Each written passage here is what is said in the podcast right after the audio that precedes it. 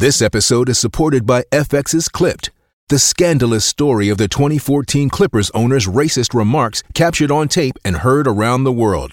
The series charts the tape's impact on a dysfunctional basketball organization striving to win against their reputation as the most cursed team in the league. Starring Laurence Fishburne, Jacki Weaver, Cleopatra Coleman, and Ed O'Neill.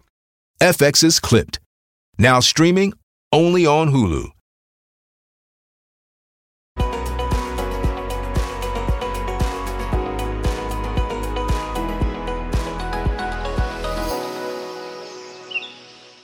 Hey everyone, welcome back to the Alberta Roundup. I'm your host, Rachel Emmanuel. I hope you're having a great weekend so far. Let's take a look at what we're going to be talking about on today's show. The former Chief Medical Health Officer, Dr. Deena Hinshaw, has been fired.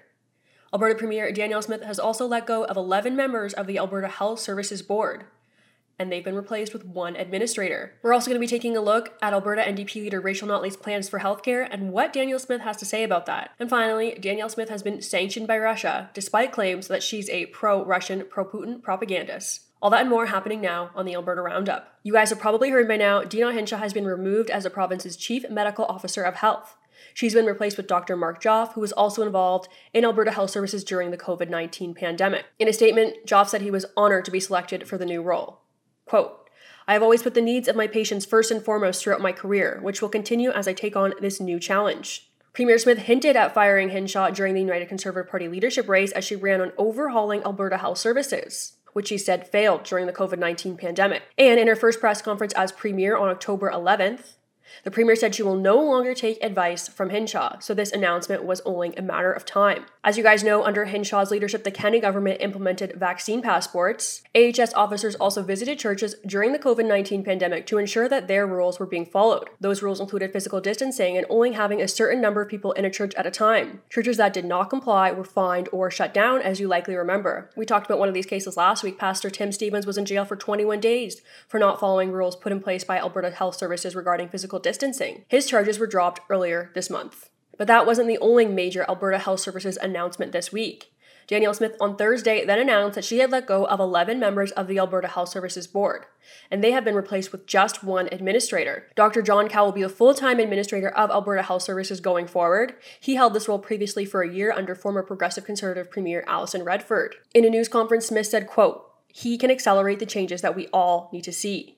Take a listen to some of Dr. Cowell's remarks on Thursday. The advent of the pandemic that everybody predicted was going to come from our H1N1 experience arrives, and of course, the system was already at capacity, and now it's stressed. How does it handle more? Well, all of that is a factor today, no question about it. But I uh, adhere to the idea that we're in crisis and we need to have urgent action that starts the process of recovery now. And I am so grateful with the support I'm getting from this premier and this health minister. I've met with the deputy minister. Everybody is on this page. And speaking of healthcare, Premier Smith's office says Rachel Notley has no realistic plans to address the crisis facing Alberta's healthcare sector. You guys know that Alberta's healthcare has been plagued by long wait times at emergency rooms, for ambulances, and for surgeries. Now, earlier this month, Rachel Notley told the rural municipalities of Alberta that if elected premier, she'll return stability to healthcare by undertaking the largest recruitment effort in the province's history to bolster the number of healthcare workers. Take a listen to her remarks for yourself. I mean, overall, uh, Alberta has a lower cost of living than a lot of other places. We have a beautiful quality of life, um, and and I think we have room to compete uh, effectively for for those uh, much needed healthcare professionals. But it's going to be hard to do if they're worried that they're going into a healthcare system which may be blown up the day after tomorrow because they don't like the, the structure of it, uh, and then led by somebody who is consulting with uh, conspiracy theorists outside of, you know, from, from Donald Trump's office. She was, of course, referring to Dr. Paul Alexander at the end there. We spoke about him last week. He was a health advisor to former Republican President Donald Trump during the early days of the COVID 19 pandemic. He's against lockdowns and the COVID 19 vaccine, and he'll be speaking with some members of Smith's Health Advisory Board later on. But meanwhile, Becca Pollock, Smith's press secretary, said the NDP watched healthcare wait times get longer for four years. Quote, we promised Albertans stronger publicly funded health system, and we're delivering on that promise, including building up our healthcare workforce. We have 1,800 more RNs working today than under the NDP in 2019. And we have more doctors than ever before. including a net gain of 176 physicians in the last 12 months. That's our record, and we'll be announcing a new action plan to improve access and increase recruitment and retention of healthcare workers in the coming days and weeks. Let's move into the controversy of the week. Some of you probably remember some of the details of this story. Critics have accused Danielle Smith of pushing pro Russian, pro Putin separatist propaganda. But that didn't stop the Russians from placing Danielle Smith on their latest sanctions list. She was banned from the country on Monday, along with former Alberta Premier Ed Stelmach. Ryan Reynolds here from Mint Mobile. With the price of just about everything going up during inflation, we thought we'd bring our prices down. So to help us, we brought in a reverse auctioneer, which is apparently a thing.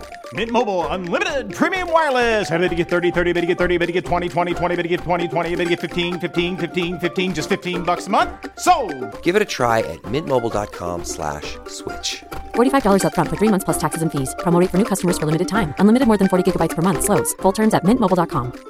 And Danielle Smith's response? Quote, We will be announcing more funding and supports for Ukrainian refugees later today. My response to Europe Free yourselves of Russian energy. Alberta is ready to help.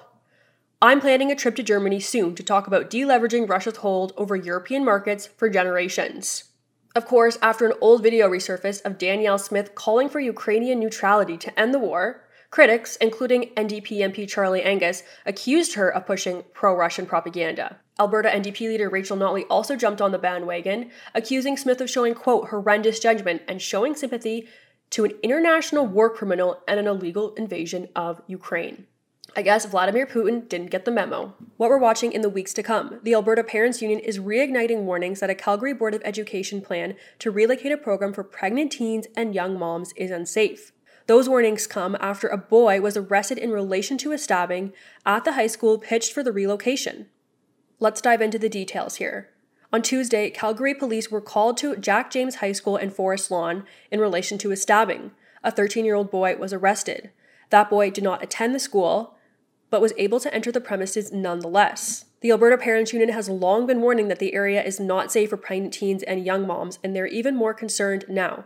Here's what Executive Director Jeff Park told me earlier this week. The Calgary Board of Education has insisted that the safety of the teen moms entering Jack James High School is their number one priority. But just today, a 13 year old boy that does not attend Jack James was able to enter and stab another student. We believe these women when they say this location is not safe and call upon the Calgary Board of Education to do the same. The Calgary Board of Education wants to relocate the program because the building it's currently held in, the Kensington building, is very old and requires quite a bit of money in repair work, whereas it would be less expensive to give a one time funding investment to Jack James. But let's take a look at some statistics here. According to data enthusiasts, the residential area of Forest Lawn had 2,875 counts of crime from January 2017 to July 2022. That includes 657 counts of non domestic assault, 208 counts of non domestic violence, and 118 counts of street crime. In Calgary's all crime category, Forest Lawn was surpassed only by Beltline and the downtown commercial core. The Calgary Board of Education will vote on November 29th on whether to proceed with the relocation plans, and I'll be sure to give you an update then. Okay, guys, let's move into the Alberta Politics Funniest Moment of the Week.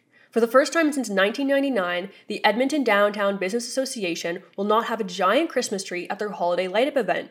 And the City of Edmonton says it won't step in to provide a tree due to the environmental impact. Edmonton Downtown Business Association Executive Director Puneeta McBryan said the Christmas tree typically draws in a lot of residents, but that doesn't translate into foot traffic in the city's businesses, which is what the event is for. The group has rethought the event to fix this oversight, which includes other large light installations, but no Christmas tree. Meanwhile, the City of Edmonton has confirmed there won't be a Christmas tree.